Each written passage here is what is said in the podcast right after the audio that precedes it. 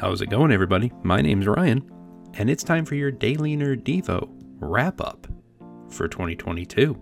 That's right, it is the end of the year as I'm recording this, and I thought we'd take a look back at the last year of the Daily Nerd Devos to see how we've done this year. And and I want to say this up front the analytics don't really matter. As long as some people are listening and being impacted. I know I'm impacted when I record these things, when I listen to what other people record, what you guys send us. If people are helped, that's all that matters. The numbers aren't actually that important when you're doing they're not important when you're doing what I consider to be ministry. If people are benefiting, if God is being glorified, then that's what counts. But in the vein of the fine folks over at Spotify, I thought we'd at least take a look back. So, in this calendar year, according to the analytics I do have, 23,968 downloads. That's a that's a lot.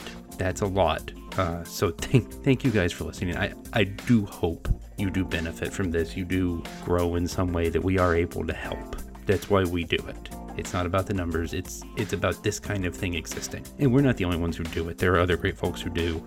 Uh, Dallas and Celeste over at Geek Devotions, I know for a fact, are awesome people. And uh, the Christian nerds, you know, people like Scott Higa, the Infinity Bros, the Nerd of God cast, Geek at Arms, One Geek 4 and 1.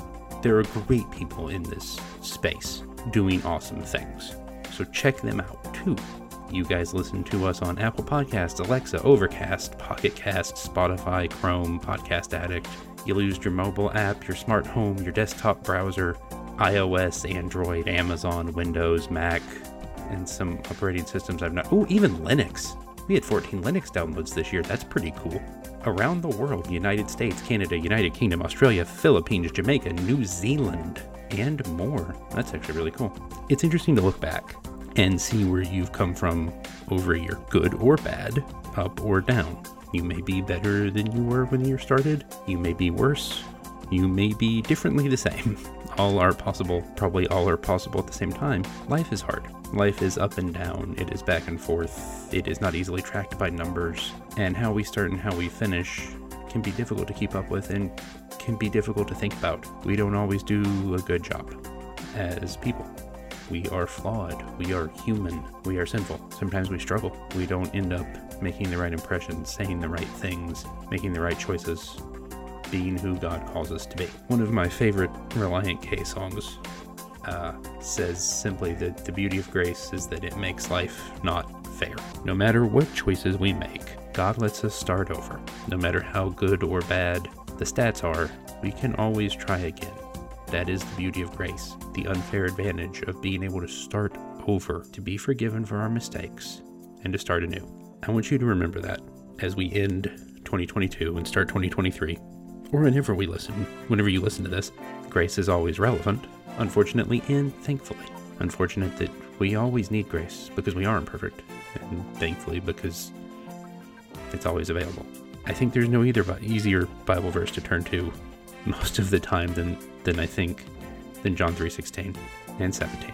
For me, I like to tack 17 onto the end of that. For God so loved the world that he gave his only begotten Son, that whosoever believes in him should not perish, but have everlasting life. For God did not send his Son into the world to condemn the world, but that the world through him might be saved. We're ending one year and we're starting another.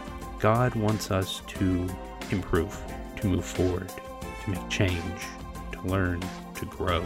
He knows sometimes we won't. He knows we're going to fail. He's God. He has prepared for that. And granted, we should never take advantage of grace. That's not why it's there, and, and I have. I'll be the first to admit that. Be willing to take grace when it's given to you, but try and grow as we move forward into the new year so that it's not something you feel like you're dependent on.